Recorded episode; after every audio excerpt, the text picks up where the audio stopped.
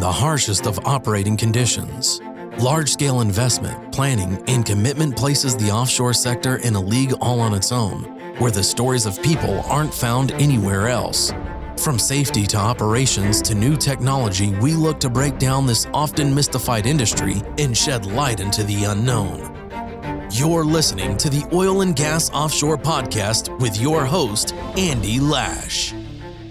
Well, welcome everybody. Thank you for listening to the show. We are here with the Offshore Oil and Gas Podcast.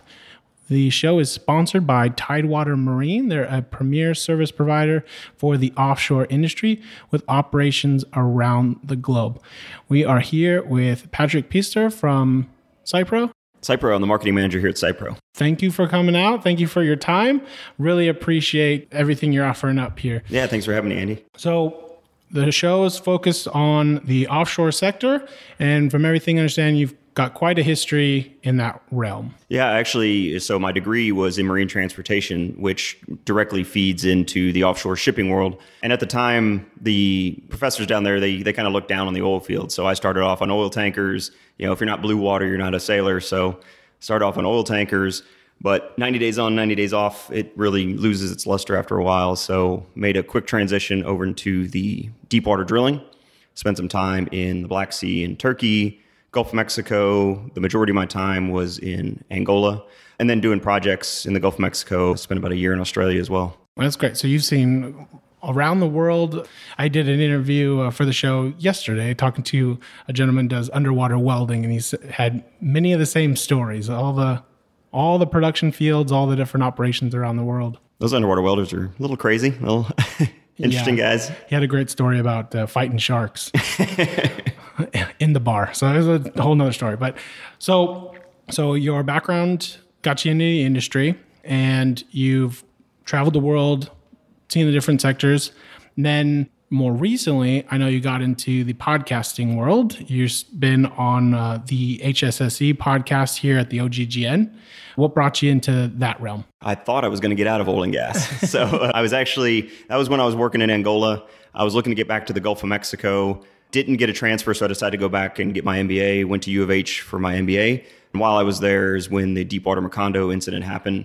You know, it's a it's a long shot, but if I would have transferred at the time back to the Gulf of Mexico, there were Transocean had two rigs in the Gulf of Mexico. That was that was one of them. So I had intended to come back and focus on finance and marketing and maybe transition into something else. Oilfield has a way of pulling you back in. So yes, it does. Yep. Yes. So while I was still at school, I got on with Pride International in their management training, their fast track program. I was home based out of Houston. And that's when the Ensco merger happened, which was, I think, the second largest deep water drilling contractor merger at the time. Spent about six months with them before going over to Atwood Oceanics and again, staying in oil and gas and operations but I dabbled in sales and marketing, HSE, and process improvement. When the kind of at the the worst of the downturn, I took my package when I was with Seadrill, started my own consulting business, and then transitioned over here into San Antonio with SitePro for a they do a uh, automation software for fluid management. So I'm doing the, the marketing for them, and they're you know they really embrace the digital side of things, which is what you know really our industry needs to be moving to and is and starting to. Yeah, I listened to the interview with I think your VP and another gentleman. They were on the Contractor Connect podcast through. It's not the OGGN, but yeah, but Ryan still good Ray. guys. Yeah, Ryan yeah. Rice. Yeah, yeah. We we see him at conferences all the time, and every time he has a new show or you know a, a topic that interests me, I I get our VP or you know somebody in our group to to reach out to him. And yeah, Ryan's a great guy. Yeah, he is. I was actually on the same show. I was on a few episodes later, but I was on the same show for my day job, which doing research on you and, and Site Pro that actually I got tons of questions for that. Yeah, but, absolutely. But none of that is offshore offshore related.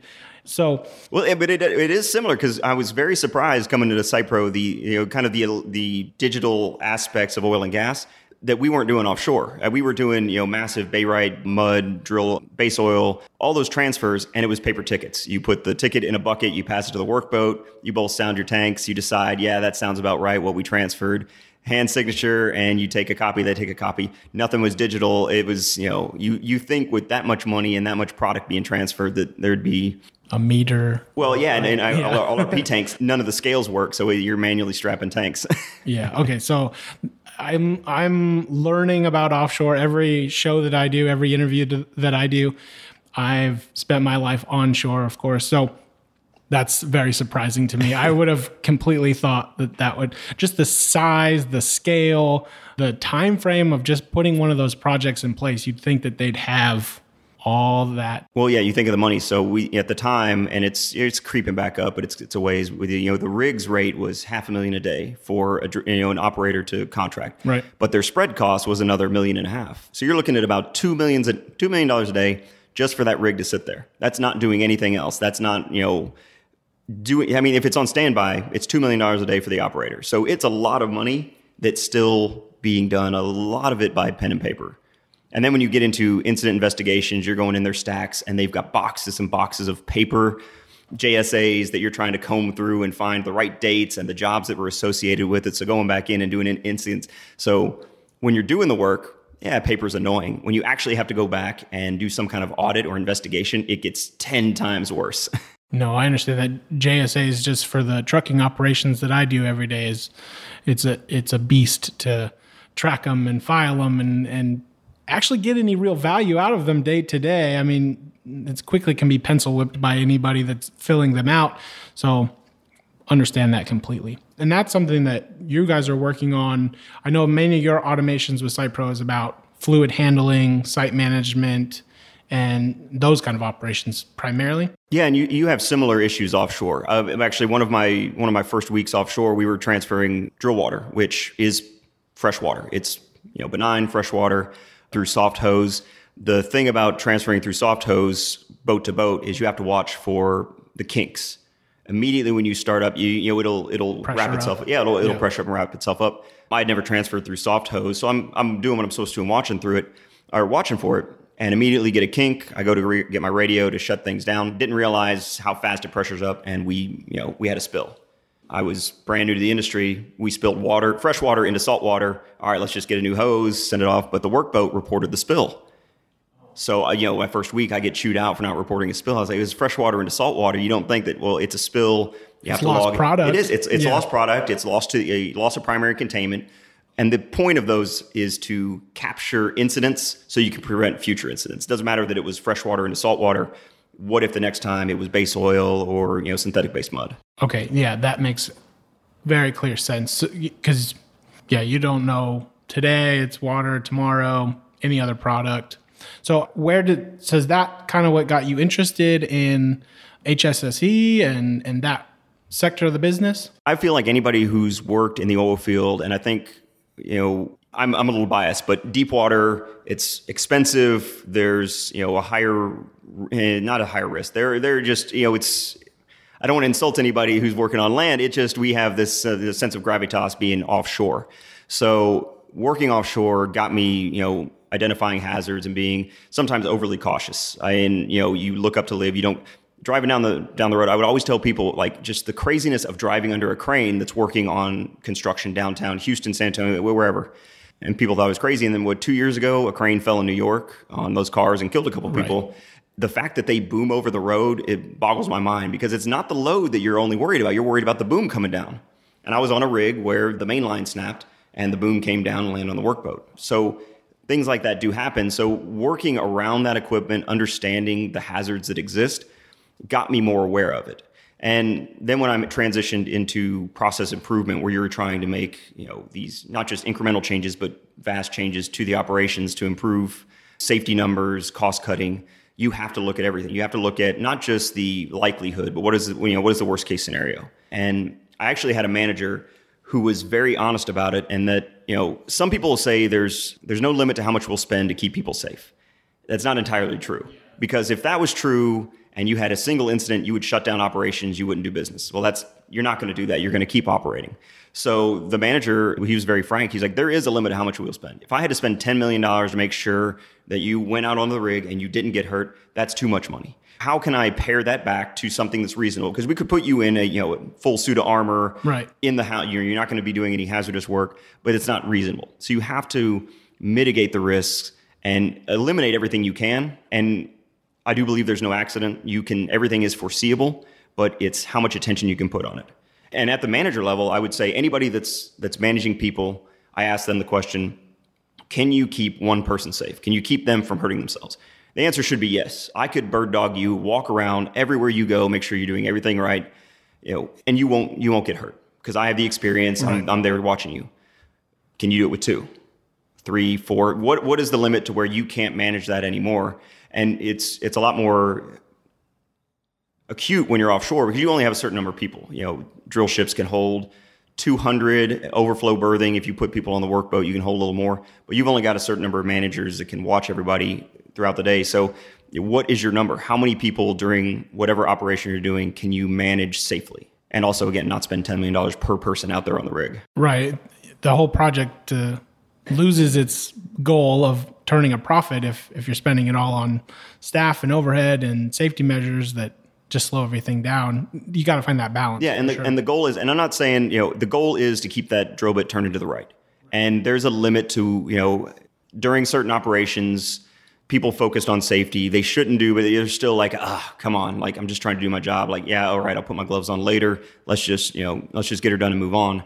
But you can plan your job and not have to worry about putting your gloves on later, having the right tool. I would go out and work in the P tank space, which it's roughly five stories of just a straight drop and catwalks working around the top of them.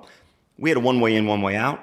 We didn't have a lot of tie off tools. I would take two or three extra wrenches. I knew I was going to drop wrenches that could potentially kill somebody if they were in that space, but I blocked it off.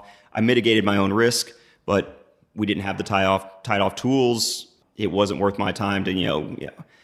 So I mitigated my own risk, but still was operating in an unsafe, you know, what, by the book because for all I knew, somebody could be sleeping down there, wake up, and decide to you know move around. Well, you're taking the personal responsibility to do that when not everybody would, right? And, you know that's kind of where management and supervision comes in to make sure you, you, you're forcing personal responsibility in a way when the goal would just be for them to own it, know what's right, what's wrong, and, and do that. But unfortunately, people don't always do that. Well, you, you put it in a good way because there's this this back and forth between this procedural safety and personal safety.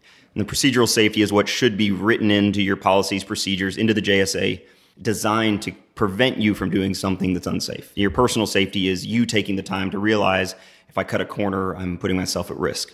The problem with that is if you've seen how procedures get written, they're not always done by the most trained expert or even if they are, they may not know the operation. Two good examples a company I worked for was redoing the, the JSA system and the procedures.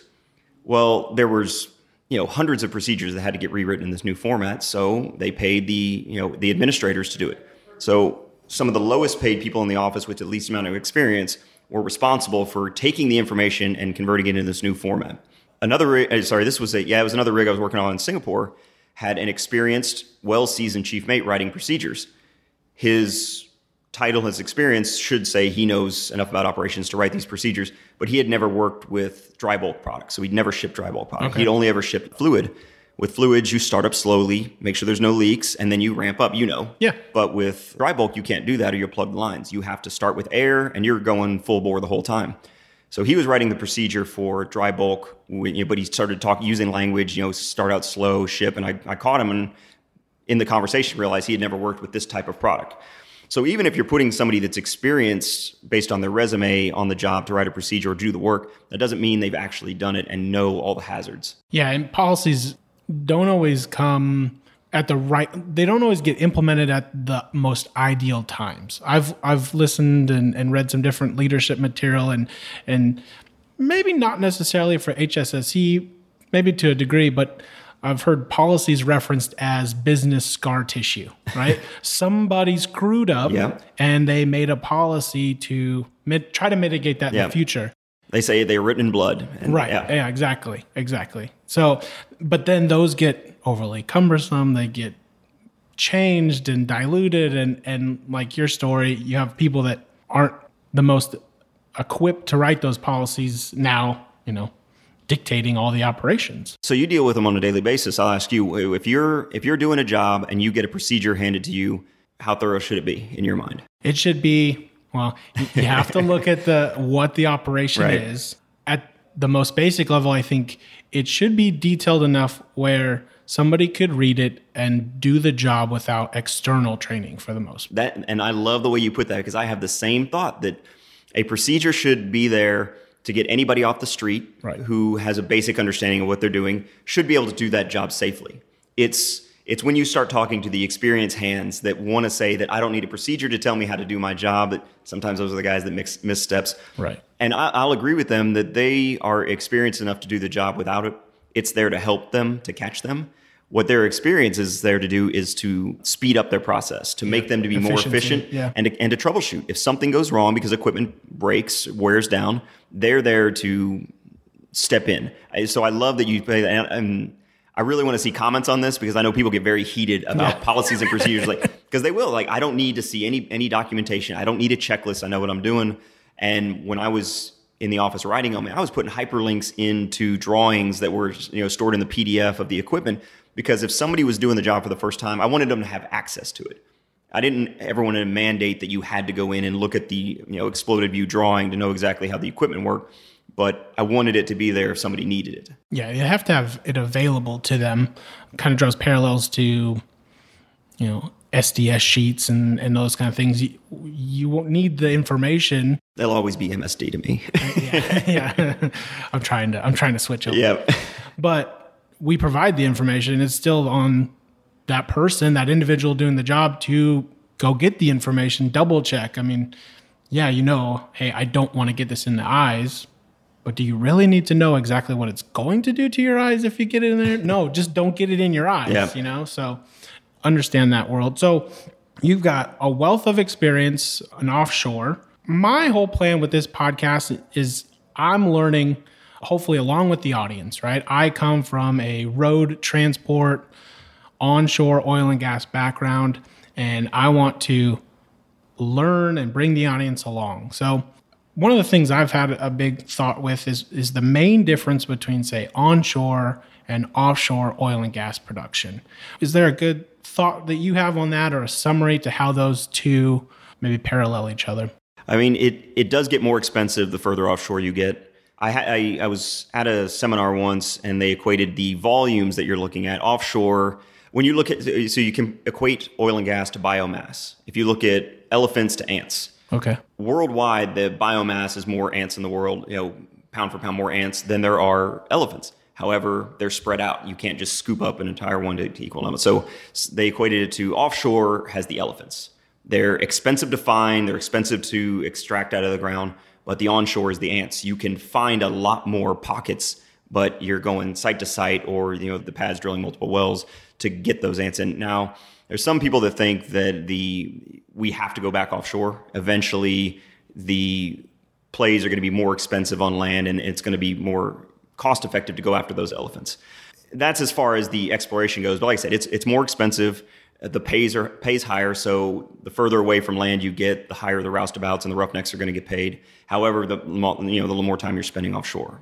Overseas was four weeks at a time, and that's not even talking about Tidewater because their schedules are a two on, one off. And I've got some buddies doing that schedule. Okay. that- yeah, so they work four weeks on, two weeks off for most of them. So that's a lot of time to be gone. I know guys that come and work offshore from land. They want week on, week off. They want to get home as you know. They want to turn around as quickly as possible. That's more expensive for the drilling contractors to fly, so they want longer. Coming to the onshore world, you know, I do equate it to the the land guys are a little, little bit more of the cowboys. They're less worried about safety and regulation, and if they have a spill, they'll clean it up themselves as long as you know it's stays within the, the secondary containment. Offshore, loss of primary containment is going to be reported, but there's different rules. I mean, you can you can have synthetic based mud go directly into the ocean if it emanates from the wellbore. You can't have it go over the side.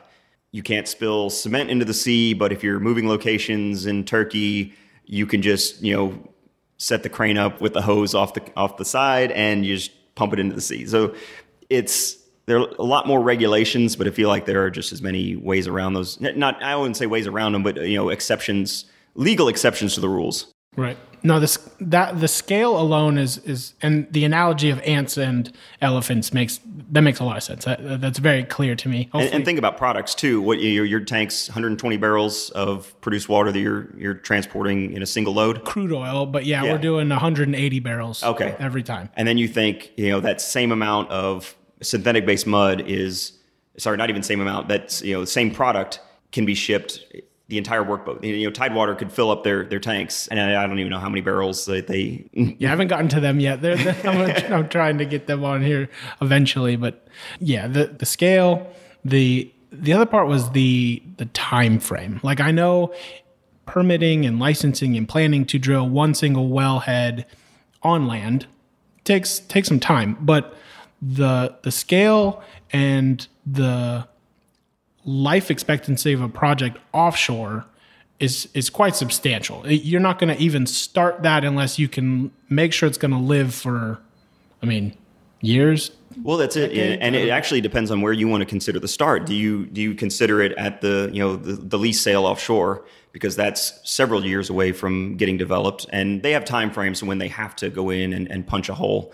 But even after the E&P or the exploration happens, you're one, two, three plus years away from first oil.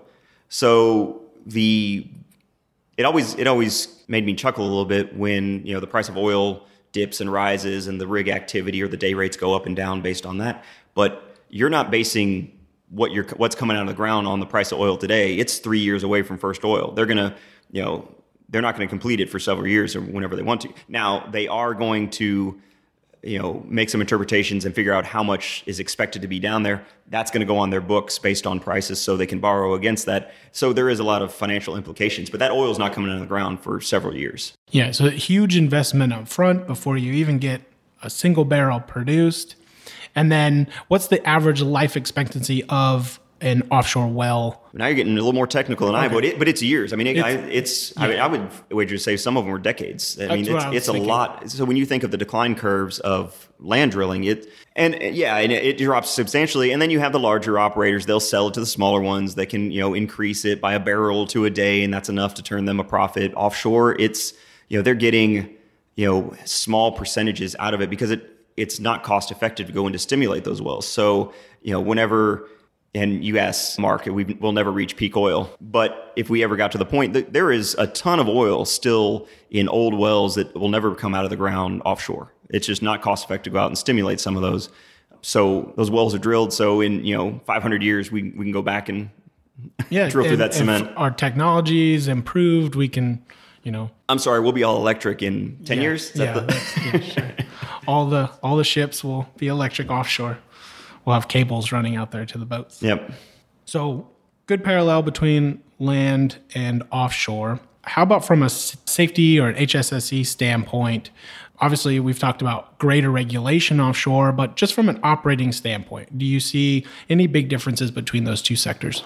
Well, and just starting off with the reporting, an offshore environmental incident is it's publicized, it makes the news onshore HSE events, or sorry, sorry, onshore environmental incidents don't typically make the news. Is that because of scale though? Like I would assume if you had something offshore, it's probably going to be bigger.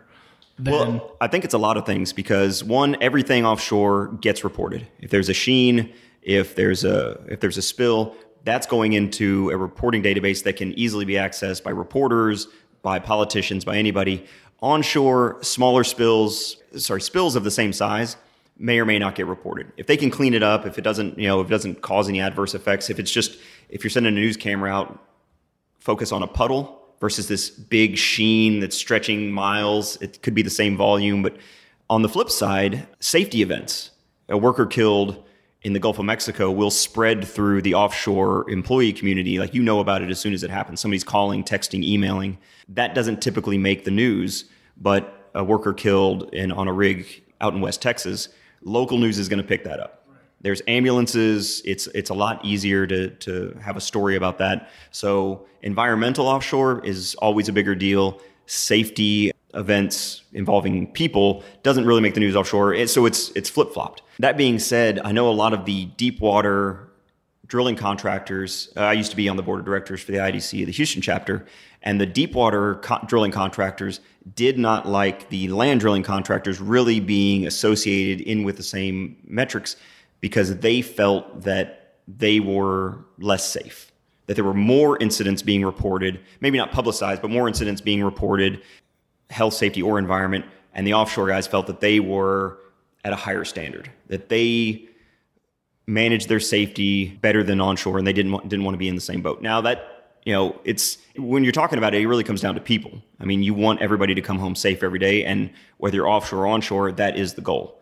But there, there was a perception that the further offshore you are, the higher your standard is, the closer to the rotary onshore, the the lower your regulation, or sorry, the lower your reporting and, and safety management is. Yeah, and, that is something I see in, I think all, mm, let's call it safety sensitive operations, right? And especially when you're looking company to company or peer to peer, you're always wondering, is that an accurate number? Did they really report everything that they have to? The easy assumption is well, they probably didn't. They well, probably but didn't it's never apples to apples. Right. The the reporting, what you have to do as far as measuring man hours, and I think the funniest thing is the lost time incidents that you have an offshore worker that will be injured instead of making an LTI. So they'll come in, they'll you know maybe they broke broke their ankle. It's just as an example. Okay. They'll get treatment, but they can't go back to work doing the same thing offshore because they you know they can't egress out of the helicopter, they can't do stairs. So the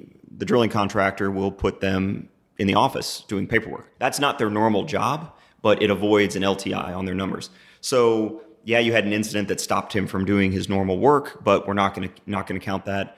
And the API has good metrics for drilling and what those numbers are, the standard. But as far as HSE goes, man hours and what you call a near hit, near miss, everybody has their own definitions. It's all internal. Right. And i used to get into debates about what is what is what do you consider an incident? Uh, dropped object is a great example that i worked for a company that decided they weren't going to consider a dropped object anything below two feet let's say. I don't know if that was the exact exact number but wait you say drop dodge? Dropped object sorry. Okay. Dropped object. So offshore it's anything there's a whole drops organization but anything dropped is a, is a big deal. It's not only a safety issue in the moment, but it could speak to other other issues. So up in the derrick, you know, you have to log your tools before you go up. You have to make sure everything's tied off. Anything that falls, if you find a bolt on the ground, that's an incident. You have to report it, and you have to figure out where that bolt came from because you know, depending on the height, that could kill somebody. But this company decided anything below two feet, we're not gonna not gonna report. I argued that a dropped object's a dropped object, and they usually do a height to mass to see what type of incident would be, and if it's low below a certain line, it doesn't get reported. Like how deadly that object. Is. Exactly. Yeah. So I disagreed with that argument because you still want to capture, even if it's not going to cause an HSE event, you still want to identify trends. We keep dropping things, maybe, you know, not going to pencil off a table. It technically is a dropped object. It's never going to kill anybody. But if you start having bolts fall out of equipment, well, it only fell two feet or it was below a certain, you know, newtons when it hit we're not going to report it. Well, you're still you're missing the trends. Are you are you laxed in your maintenance? Are you not catching things before they happen? So if that bolt that fell two feet two inches wouldn't have hurt anybody, you're not going to log it. Is now boomed out and falls, and, and you didn't catch it when it was a small incident. You you know you're setting yourself up. We kind of go right back to that story earlier where you're talking about the hose, right? So it was just fresh water spilled in salt water, yep. but it still could have identified a trend or or some kind of training opportunity for the next time when it's yeah. diesel or mud or and and to that to that point it was it was probably several years later but we were transferring synthetic based mud off of two boats off of port and starboard. And we had two different radios. So the i think the derrickman was down below uh, handling the valves. And he closed one that was still operating so the pump was still running deadheaded it. I reached the to the mic to shut off the shut off the pump. I grabbed the wrong radio. I was talking to the wrong boat, and it was that you know couple seconds that they didn't get it shut off, and we actually you know I think the spill happened down below where where the rupture happened. So it was a loss of primary containment, but not a loss to the environment. It was in the in the ship itself. Exactly. Yeah, but it was because we it was a it was an operation we'd never done before, and we tried to. And I I had just come on, so I was like handed to radios. Here you go. This is the operation that's happening. I assume I understood what was going on, but mixed up the radios at that time. But like you said, that that drill water spill a couple years early was that a you know precursor? Should we have identified something? And you know nobody's going back to to look at it, but so we referenced JSAs and cataloging JSAs. Is that something that you're seeing from a, a technology standpoint where we have tools today or we have tools coming where things like those documents are being digitized or we've had it since what 95 excel. Excel's doing it all. It's it's a bit of a joke but we interviewed on the hse podcast opslock and they were the first most robust system i had seen to start cataloging these procedures and integrate them with digital jsas i had seen software do it before but it was it was on ipads and it was so finicky that if it lost connection while you were uploading what you had tracked, it would be lost on the iPad. It would be lost where you were trying to send it. So nobody on the rig wanted to use an iPad to go out and do a JSA or take pictures of an incident because they knew they, there was a you know 50% chance they would lose it. So everybody still tracked everything on Excel. Uh, if you're on a floater, your marine crew, the, the DPOs are probably managing the permit station. So they're filling out all the paperwork. They're keeping things logged. They're also making sure the rig stays on location. And then they're logging everything, usually in Excel. And I've seen some advanced ones where you know somebody went in and wrote some macros, so it's searchable, sortable. They followed their numbering system, made it real easy. But the OpsLock was the, the most robust I've seen. I think that interview was maybe a year ago. I don't know how prolific they are right now, but I do joke that any software just needs to make their front end look like Excel. And Everybody Everybody, yeah, everybody will accept it. You know, make your back end as robust as, as you want, but that front end's got to look like Excel. But it is changing. It's getting better. What SitePro is doing with the automation side of things, again, it's it, it seems like it should have happened years ago, but it's just now really getting it. You know, people are trying to be more efficient, do do more with less, improve operations and scale, and it's it is permeating to the permits and the JSAs and I've I've seen that myself as well. I've seen companies like SitePro and, and other automation companies starting to digitize the oil field, right? the digital oil field is is here and, and growing. But a lot of that comes from smaller companies that are nimble, they can respond, they can take an idea and run with it. It doesn't seem like the offshore sector really would allow that just because of the scale, the really the scale, right? And, and the reach. Like, you can't just go visit those guys offshore. Do you see smaller companies, maybe in the technology space or really any space, that are kind of helping to get into that realm? I would say it as far as onshore and offshore, it's how things are sold into the industry, and it's it was a stark difference. Offshore, the operators, the BP, Shell, Chevron, Exxon's, they dictate what is going to happen. Onshore, it's not that way. Trucking companies have so much more power. If I'm going to drop off my produced water here, but you want me to use your system and I, my truck drivers don't like it, we're not going to drop them off at your SWD. We're going to go down the road and they're going to get paid. Offshore, I was with a company that one of the operators decided they were changing their accounting software and required us to change our accounting software to match if we wanted to get paid. We already had a contract in place. They were legally bound to pay us, but we had to spend, I, I want to say it was somewhere around, you know, 10, 20 grand just to get on this platform plus a monthly fee. Like, but we already, you should be paying us. It doesn't matter. Right. No, it's an operator. Operator's going to tell you how you're, you're going to, you're going to operate. So it's different in how it's sold into. It, Offshore, if you get an operator to buy in, they'll push it down to all their service companies. That's drilling contractors, that's mud companies, that's cementers. They will make everybody adopt that system. Onshore, operators either don't have the power or don't want to flex their muscles in that way. I don't know what, what the real answer is there, but it's not the same. I do believe that when oil was $140 a barrel, you could sell anything to an operator. And I'm speaking offshore. I mean, there were there were software programs, and I remember the, the most ridiculous one was a communication tool that the operator that we had in Australia at the time said that we had to communicate with vendors through this platform. So instead of sending an email to a vendor that, all right, I've, I've got the rig, I want to do a construction, or you want to do a construction project, let me talk to the contractor. No, you have to send it through this portal, and one of our employees is going to review your, your email before, basically a gatekeeper, before sending it off. And that that lasted a month. Nobody was using it. it. was it was a terrible piece of, but they bought into it because oil was up there and we'll yeah, we'll just buy in any system.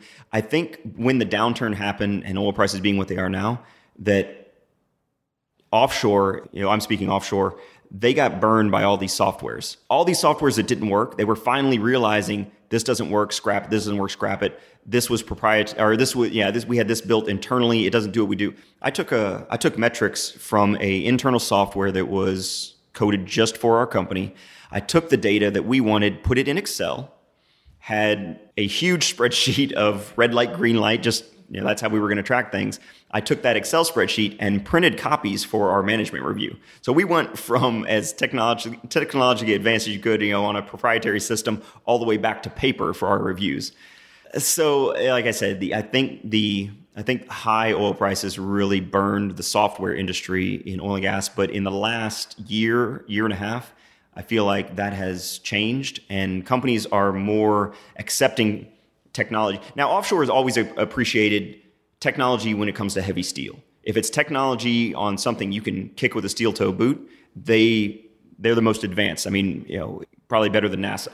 When it comes to software, I can't touch it, I can't feel it, I don't know exactly what it's doing. I, you know, they don't really trust it, and that I feel like that's changing.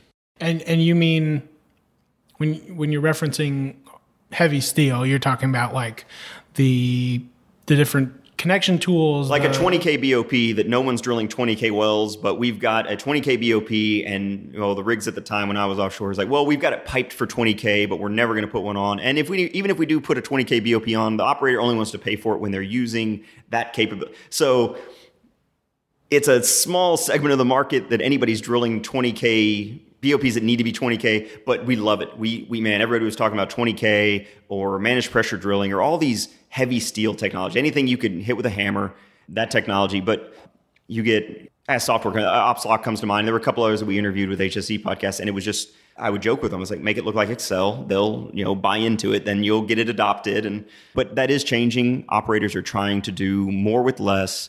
They're trying to be more efficient if you've ever been out on an incident report and tried to comb through pages and pages of hard copies, yeah, you need hard copies for you know at times, but it's be so much easier if you could search. All right, I want to know these dates. What work was going on in these dates? And if you could tag them that this work was actually affecting this job, it never should have been allowed at the same time. Your incident investigation, you know, the fact finding part of it would take you know you know an hour versus days of combing over and trying. You know, all right, we I think we have enough. Let's let's go back and start doing our investigation our you know our, our incident report. That was a long-winded explanation for we're you know we're finally adopting technology as far as software. No, I, I, I appreciate it. I would say just for the audience sake, BOP blowout preventer. Oh, right? I'm sorry. Yeah. And 20k is it 20,000 pounds or uh, pressure? Yeah, psi. PSI. Yeah. Okay. This is an offshore podcast. Everybody knows no, that. Not everybody. everybody. there might be one guy. I, I gotta ask. Uh, I gotta ask all the questions that I can. But that that's a, a great cover of it. Mean, great explanation for for how those sectors interact. I don't know what I'm talking about, but I'm learning.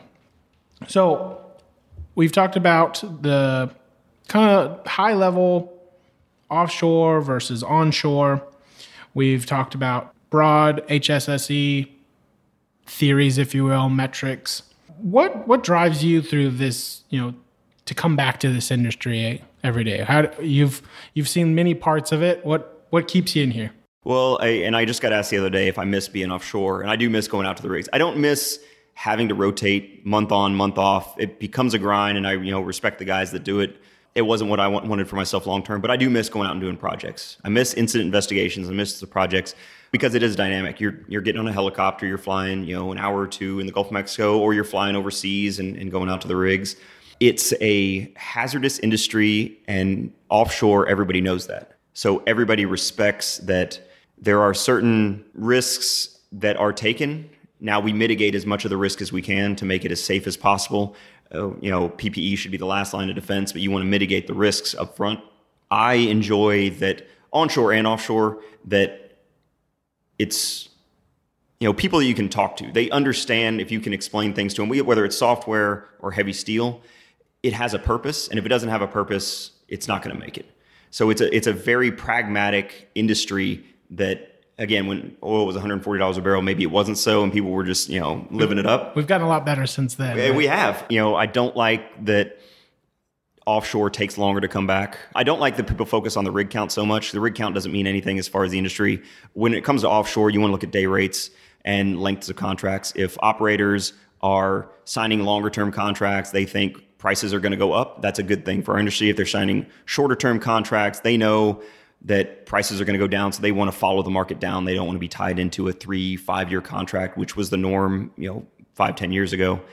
Um, that makes a lot of sense. So I'm I still have a lot of friends on workboats, on offshore platforms, on drilling rigs, and I respect what they're doing, and you know, if I can get back offshore just for a project here and there, I'd, I'd be happy. But I'd, I'd, I'd rather not do the the rotation anymore. I've got a good mix right now. I you know I'm I grew up in New Braunfels. I'm back here in the Hill Country. I still get to go over to to Houston when I want to. You know, Fort Worth every now and then. but I get to drive out to West Texas and see a different side of the industry. The land drilling is different. If you haven't worked in in that sector and you've only done offshore, it's they're two different worlds. Eh, the language is a little bit different. I in my marketing speak, I tend to lean towards what I knew in in the offshore, and that's not quite the language. They look at you a little funny. A little bit, and I was like, oh, you know, that's that's you know, it's general accepted terms. That's well, this has been great. It's very informational. I think the whole audience has hopefully learned a lot, just as well, just as much as I have, and continue to go down this rabbit trail of learning about the offshore sector and how it correlates to on land and all the other things that are in a realm all of their own. Is there anything else that you'd want to tell the audience either about yourself or SitePro? So yeah, so like I said, I've, I've, worked in operations, HSE, process improvement. I was on the marine crew when I was offshore. Worked on you know a wide range of offshore aspects. I transitioned into the sales and marketing side of things, and my focus is on on marketing. So that's what I've been doing. I did consulting for a while. If anybody has marketing questions, HSE questions, uh, you can find me on LinkedIn or you know, reach out to me. But like I said, SitePro is a a fluid management automation software company. We're you know gaining traction in the market, and like I said, the the industry is more accepting of these technologies, and we've got a lot of cooperative companies that we work with, and it's good to see technology really getting in there. There shouldn't be somebody standing out at a at a valve, turning a wrench, or checking on a site once every 12 hours. You know, there's a lot of technology that can get out there and do it. So I'm excited for where the industry is going, onshore and offshore. I think we're we're moving in the right direction. Uh, automated rigs. That's what we're gonna have. Well, I think we already have some, right? Fully offshore automated oh, rigs. fully offshore. Oh, yeah. Oh, okay. I know onshore. I, am I'm gonna get this wrong. The rig of the future is gonna have a man and a dog. The uh, the man's there to feed the dog, and the dog's there to make sure the man doesn't, you know, to bite him if he tries to touch any of the controls. I'm sure I butchered it, but that's uh that's good. well, I really appreciate it. It's been great talking with you, and hopefully the audience got great info out of it as well. For everybody listening, if you enjoyed the show, please leave a review. It helps us out immensely. We will uh, hopefully read your reviews on one of the future shows. Thank you. Thanks, Andy. Hey guys, we have a couple of OGGN events on deck for the next month.